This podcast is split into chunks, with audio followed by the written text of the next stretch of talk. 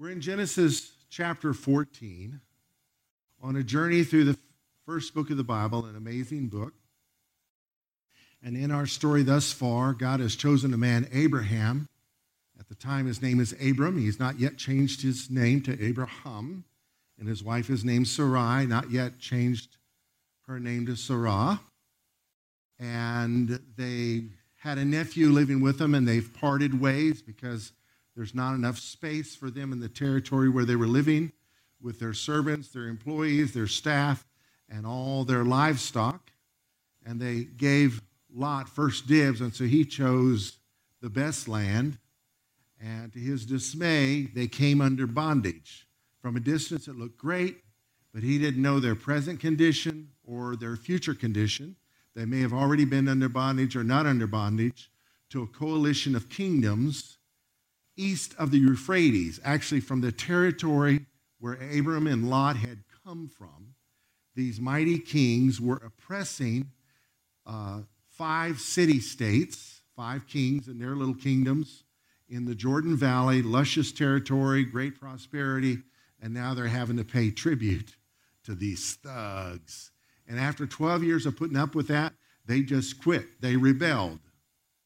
In the 13th year, they got some relief, no more oppression. Well, the 14th year, here comes the enemy after them. The four kings come from, uh, we would call this Asia today, and they cross over the Euphrates, coalition of four armies, and attack seven little kingdoms on their way to oppress these kingdoms. They were on the warpath, and there was a battle in the valley of Siddim where they won that not only won, but they took captives of women, and uh, Lot was included in that bunch. And they head back, different than the way they came. They head back on the other side of the Jordan, and Abram catches wind of this. So he, with 318 people that were born in his house, in his tent, in his estate, and goes after them with three of his buddies, neighbors, and they attack them in, at night in two companies. They form two companies and surprise attack at night and recapture all that had been taken all the goods, all the food, and all the prisoners and brought them back home victoriously. Don't you know that was a happy day? He had prayed and told the Lord that if you give me victory, I will not allow anyone to pay me anything, not even a thread to a shoe strap.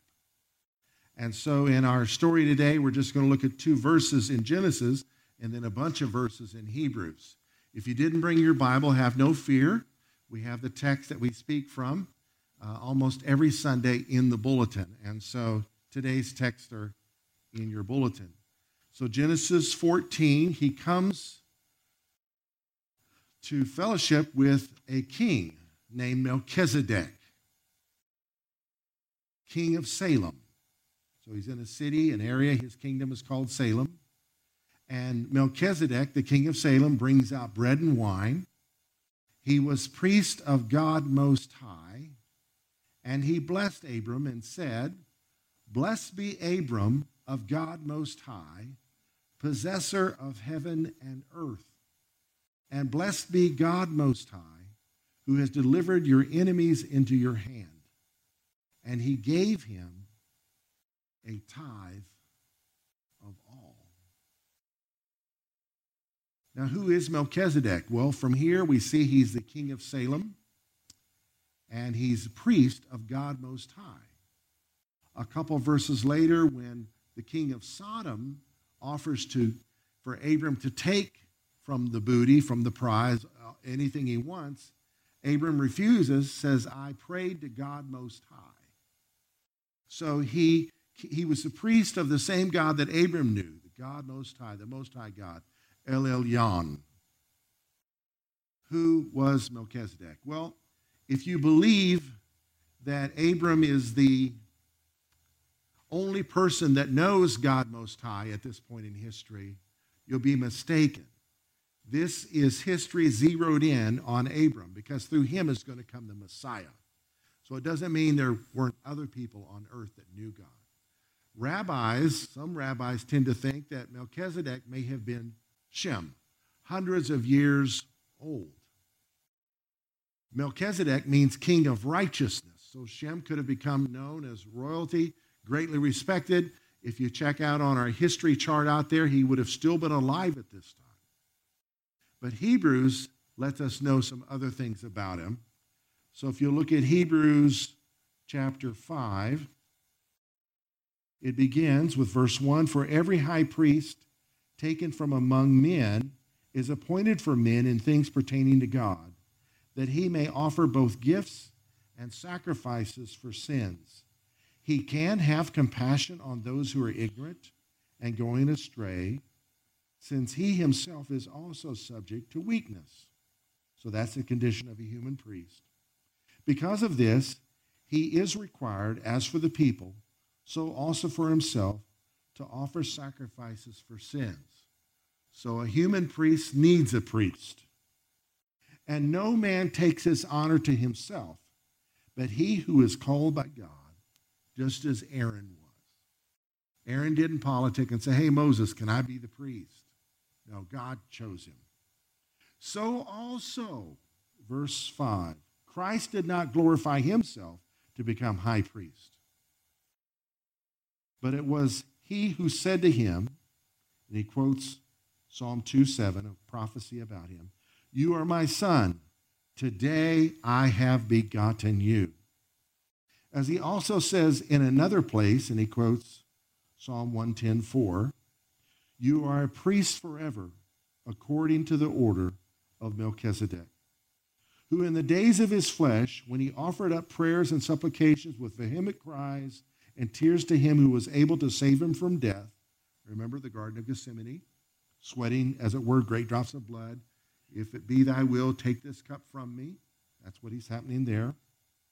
Our priest to be is crying out. And was heard because of his godly fear. So angels came and ministered to him at that point but he still had to follow through with the divine plan. Verse 8 Though he was a son, yet he learned obedience by the things which he suffered. And having been perfected, he became the author of eternal salvation to all who obey him, called by God as high priest, according to the order of Melchizedek, of whom we have much to say and hard to explain, since you have become dull of hearing. And he launches into a parenthetical chapter, chapter 6, talking about the basics of the faith. And then he ends with these words This hope, Hebrews 6:19, this hope we have as an anchor of the soul, both sure and steadfast, and which enters the presence behind the veil, where the forerunner has entered for us, even Jesus, having become high priest forever according to the order of Melchizedek. I'm going to speak to you today on uh, Christ being our priest according to the order of Melchizedek. What is the order of Melchizedek? Well, the order of the law under Moses, the priesthood could only come through the family of Aaron, who had come from the family of Levi, one of Jacob's 12 sons. Through Levi came Moses and Aaron. And through Aaron came the priesthood. The next chapter begins For this Melchizedek, king of Salem, priest of the Most High God, who met Abraham returning from the slaughter of the kings and blessed him, to whom also Abraham gave a tenth part of all, first being translated king of righteousness, and then also king of Salem, meaning king of peace, without father, without mother, without genealogy, having neither beginning of days nor end of life, but made like the Son of God, remains a priest continually. So either the writer is saying, based on how he appears in the scripture, this is a picture of what Jesus is like. He's made like the Son of God.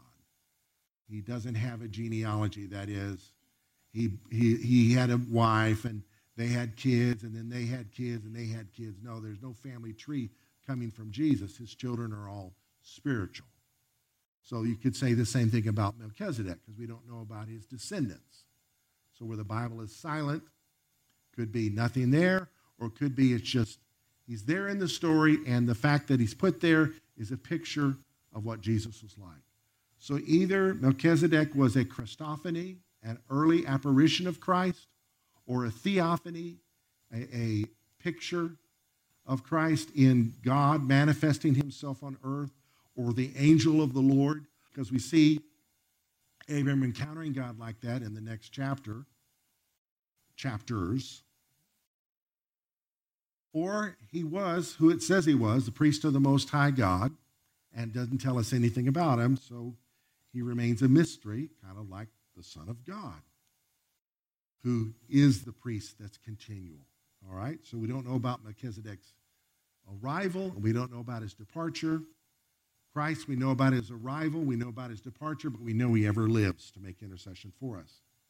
Verse 4 Now consider how great this man was, to whom even the patriarch Abraham gave a tenth of the spoils. And indeed, those who are of the sons of Levi, who receive the priesthood, have a commandment to receive tithes from the people according to the law, that is, from their brethren, though they have come from the loins of Abraham. But he whose genealogy is not derived from them received tithes from Abram and blessed him who had the promises. So, Melchizedek predated Jacob and Levi and Aaron and the priesthood. So he's the original priest of the Most High God. Now, verse 7 Beyond all contradiction, the lesser is blessed by the better. Here, mortal men receive tithes, but there he receives them, of whom it is witnessed that he lives. Even Levi, that speaks of his descendants, even Levi, who receives tithes, paid tithes through Abram, so to speak, for he was still in the loins of his father when Melchizedek met him. Therefore, if perfection were through the Levitical priesthood, for under it the people received the law, what further need was there that another priest should rise according to the order of Melchizedek and not be called according to the order of Aaron? For the priesthood being changed of necessity, there is also a change of the law. For he of whom these things are spoken belongs to another tribe from which no man has officiated at the altar.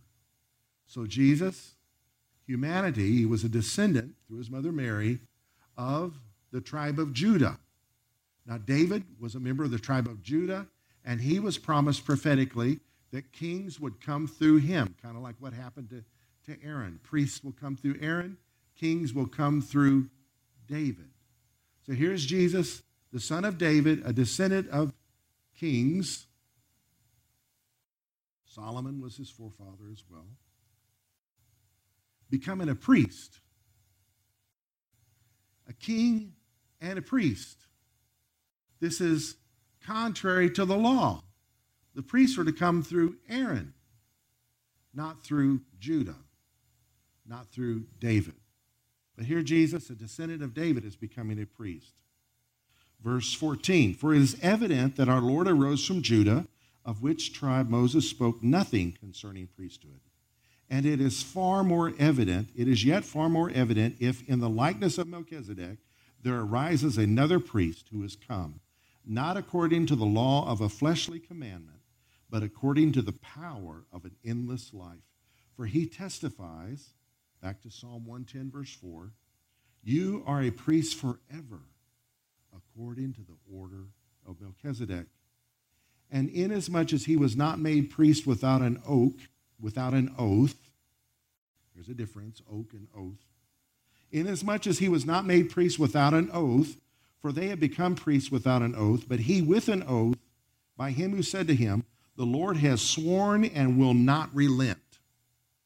So the Lord's made an oath and he's not backing off. You are a priest forever according to the order of Melchizedek. Psalm 110 is a messianic psalm. It begins with, The Lord said to my Lord, I'm going to make your enemies your footstool. Speaking of Jesus, the Lord is Jehovah or Yahweh, God's holy name, said to my Lord, Adon or Adonai, another name for God. So God said to God, How's this possible? Well, God became flesh and dwelt among us. So God said to his son, I'm going to make your enemies your footstool. And so His son conquered death for us. And then he goes on and makes his promise to him further, further down in the psalm. The Lord has sworn and will not relent. You are a priest forever according to the order of Melchizedek. By so much more, Jesus has become a surety of a better covenant. Also, there were many priests because they were prevented by death from continuing. But he, because he continues forever, has an unchangeable priesthood. So the priests would begin serving in the temple at age 25, and at age 30, they would begin serving as priests, and then at age 50, they would be replaced. So it's temporary, and then they would die at whatever age they died. But here's a priest who has conquered death, an eternal priest. Therefore, he is also able to save to the uttermost those who come to God through him, since he always lives to make intercession for them.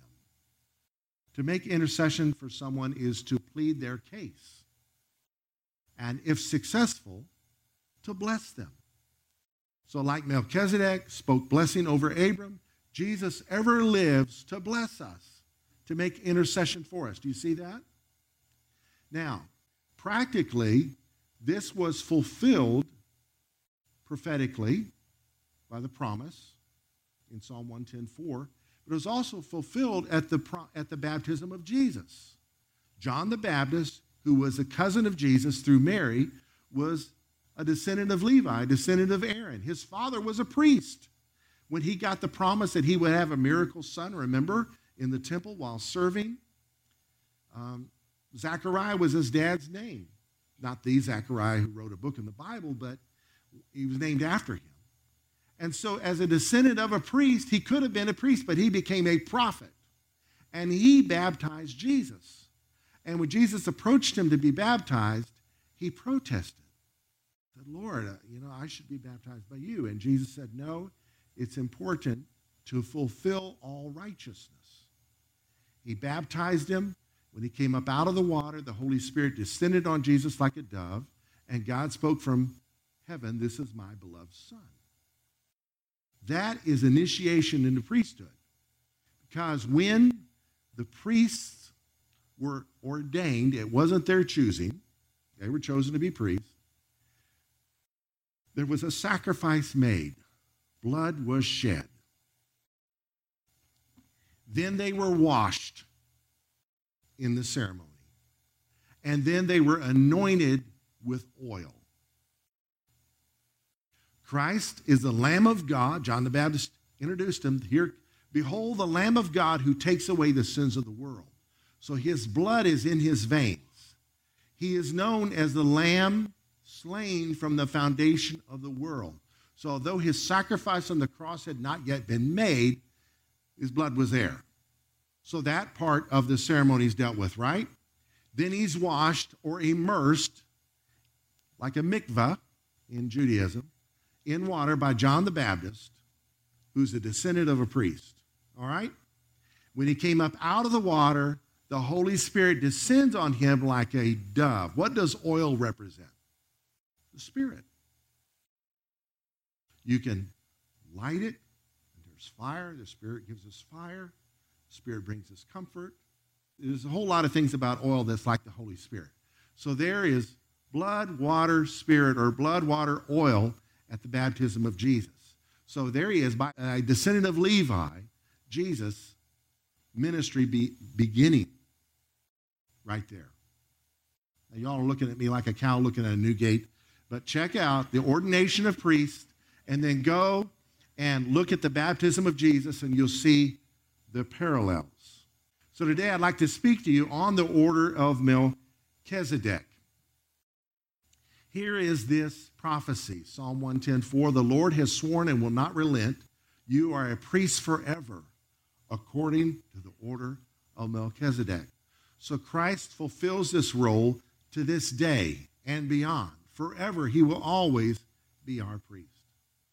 Now, you may say, I don't need a priest. I wasn't Catholic. I wasn't Jewish. I've never been a Hindu. What do I need a priest for? And yet, maybe you look at your Facebook posts and see how many likes you got. Or maybe you've written a book and you keep track of how many people have bought it. Or you know people that have bought it, you're keeping track of how many have read it. Or how many have subscribed to your podcast channel or your YouTube channel. What, what is that? It could cause all sorts of psychological problems. But there's a need that we have for approval. And I dare say that is a need for a priest to let you know that everything's going to be all right. To let you know that your sins, your mistakes have been atoned for, that you have been redeemed by the blood of the Lamb. So all earthly priests are representatives of the priest. And that's who we're talking about today, the priest. Some earthly priests are not as representatives, so I got to clarify that. All right. This prophecy promises us an eternal priest like Melchizedek. The order of Melchizedek is not some weird order. There's some weird teachings out there. Oh my goodness. Wow. But like Melchizedek, according to his pattern, like him, like he was presented in the scriptures, this is Jesus, not through Aaron, priest of the Most High God. And then we saw in our main text, Melchizedek is his name. It means king of righteousness. Sadak is righteousness. So Jesus is king of righteousness. He was the king of a territory known as Salem. Some people think this became Jerusalem. It's the word for peace in Arabic is salam. Hebrew shalom, the king of shalom, peace, wholeness, not a cheap peace based on, on compromise, but peace with God, wholeness, beauty, wonderful. He's priest of God Most High, or El Elyon, one of God's names.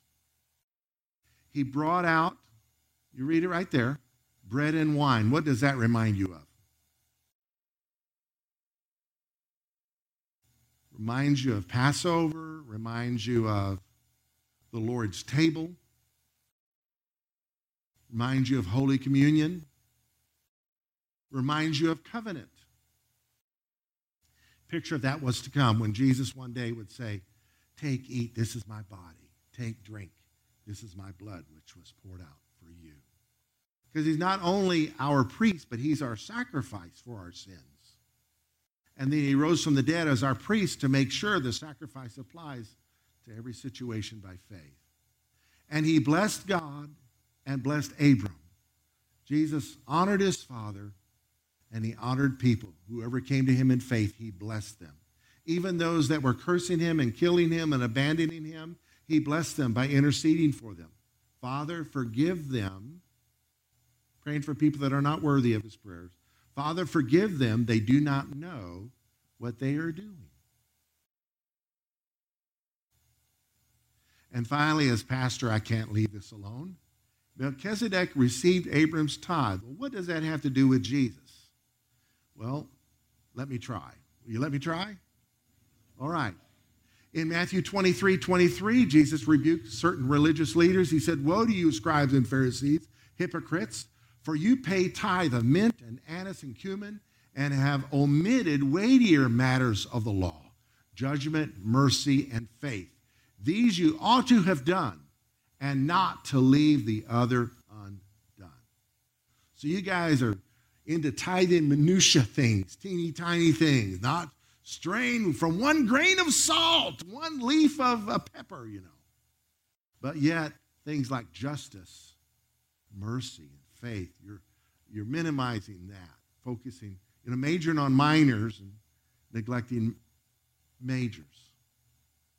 Luke 11 42, he said, Woe to you, Pharisees, for you tithe mint and rue and every herb, and neglect justice and the love of God. These you ought to have done without neglecting the others. So, what is a tithe? It means a tenth, it's a proportion is proportionate. In Luke 6:38, Jesus said, "Give, and it shall be given to you. Good measure, pressed down, shaken together, and running over, shall men heap to your bosom. For with the measure you use, it will be measured back to you. So if you're generous, you'll receive generosity. If you're stingy, maybe not so much. So the measure you use, measure is a word for proportion. The proportion you use will be proportioned back to you. Jesus observes proportion at the temple in two places in the Gospels. We'll look at one of them. Luke 21, verse 1 through 4. Jesus looked up and saw the rich putting their gifts in the offering box. So he's standing by an offering box. We got a couple offering boxes in here. And he's watching. I don't recommend doing that. I would never do that. But Jesus can do what he wants, right? He watches, sees the rich putting their gifts in the offering box and he saw a poor widow put in two small copper coins. And he said, Truly I tell you, this poor widow has put in more than all of them, for they all contributed out of their abundance, but she out of her poverty put in all she had to live on. So the way God views the amount of our giving is the proportion of our giving compared to what we have what is the gift in proportion. So he, he considers that. So he's like Melchizedek. He receives our tithe. Uh, the writer of Hebrews kind of reiterates that. We just read that. All right, how does Jesus fulfill the order of Melchizedek? Well, in Hebrews 5, we saw, like other high priests, in becoming our high priest, Jesus did not glorify himself. So the descendants of Aaron don't make themselves priests, they're chosen, they are made priests. Jesus didn't make himself who he is, he just is who he is. He was a lamb slain from the foundation of the world. He was chosen. The Father confirmed it with his voice. This is my beloved Son in whom I'm well pleased. So, in that way, he parallels earthly priests. After suffering and authoring eternal salvation, he is called to be high priest according to the order of Melchizedek. So that's what he became after authoring our eternal salvation. Chapter 6, we saw these things. As our forerunner, we have hope in him, Jesus, our priest forever, according to this order. Not according to the Aaronic order, but according to the Melchizedek order, because it's eternal. He's eternal. Now, know there's some guys running around on bicycles that claim they are priests according to the order of Melchizedek. But they're going to die one day. Right? So that's a cheap imitation. The order of Melchizedek, we just saw it, is eternal. In chapter 7, we saw these things. Melchizedek was made like God's son. So he could have been an apparition of Christ, a Christophany, could have been a theophany, or could have been, like the Bible says, the king of Salem. Could have been Shem. The rabbis may be right. The point is, his appearance in Genesis, there's so many things about him, just those two verses, he's like Jesus. While still in Abram, his descendants tied to this priest who points us to Jesus. So the priesthood that came through Abram, through Levi, through Aaron, tied to Melchizedek through Abram. Still in their there was still a twinkle in their mama's eye. His priestly order is better than Aaron's, it's eternal. Those priests, Aaron's priests, would sin and would have to offer sacrifices up for their sins. Christ never sinned, so his sacrifice is totally applicable to everyone. Unlike Levitical priests who died having conquered death, our priest is eternal. And he always lives to intercede for us. Now, the verses we looked at in chapter 5, chapter 6, chapter 7 follow up on some verses we're going to look at that talk about Christ as our high priest. Hebrews makes a real big deal about the priesthood of Christ. And right in the middle of those passages is Hebrews 3:1 says, "Therefore, holy brethren, partakers of the heavenly calling, consider the apostle and high priest of our profession, Christ Jesus." Consider our high priest. Think about him. Learn about him. Read about him. And then he launches into this giant, you know, four or five chapters long explanation of his priesthood. The verses preceding that verse, Hebrews 2, ends with these words Therefore, he had to be made like his brothers in every respect, so that he might become a merciful and faithful high priest in the service of God to make propitiation.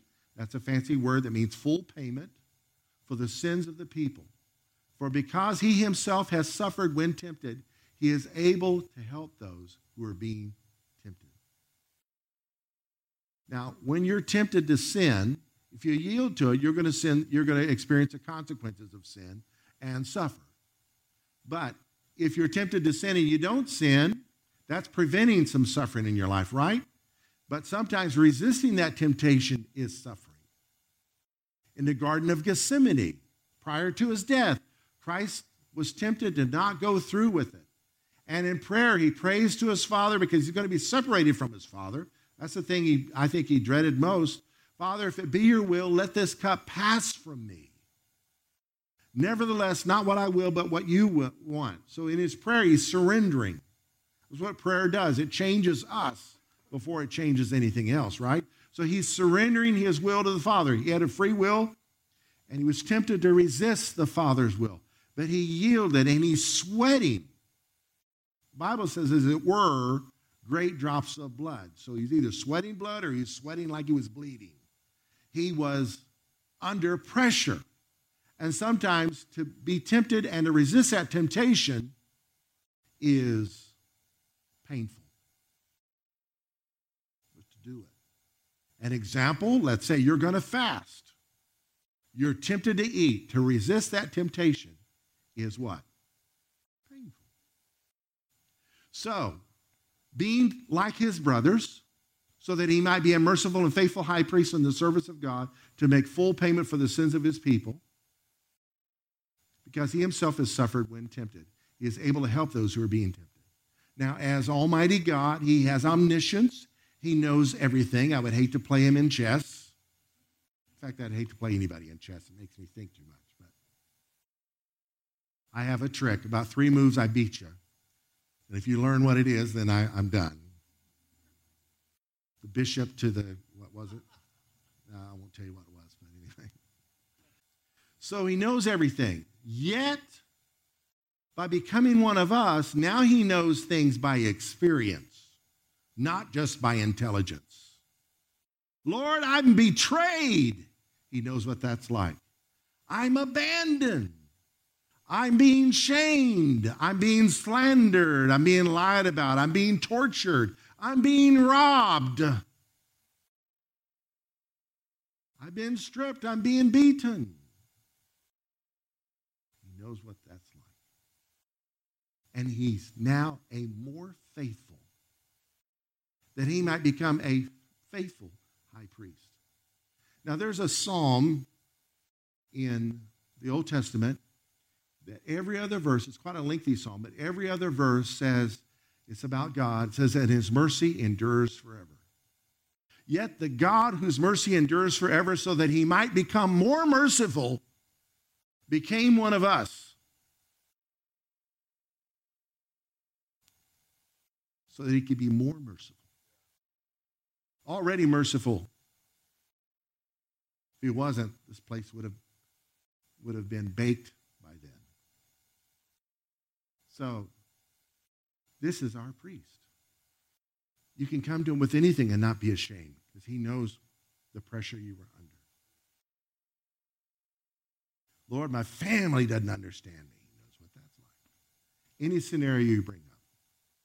I'm tempted to sin. He to be a full payment for sin, he had to be tempted with everything that humanity is tempted with. Yet he didn't sin. Now there are some people that believe if you have hands laid on you and prayed over, you'll never be tempted to sin again. That is a false doctrine. Well, I need to have a demon cast out of me because I'm tempted to sin. Well, saints, you can't cast out the flesh. The good news is he gives us grace. To forgive us if we mess up, and to give us strength to stop messing up, and wisdom to live a sanctified life, separate. You know, if alcohol tempts you to sin, then don't go to a liquor store to buy a Coke. It's wisdom, right? Wisdom. Chapter 4, in conclusion. Therefore, since we have a great high priest who's ascended into heaven, Jesus, the Son of God, let us hold firmly to the faith we profess. For we do not have a high priest who is unable to empathize with our weaknesses, but we have one who has been tempted in every way, just as we are, yet he did not sin. Let us then approach God's throne of grace with confidence so that we may receive mercy and find grace to help in our time of need. Do you need mercy today? Well, I'm not I, am not worthy. I really messed up. I broke promises I made to God. Grace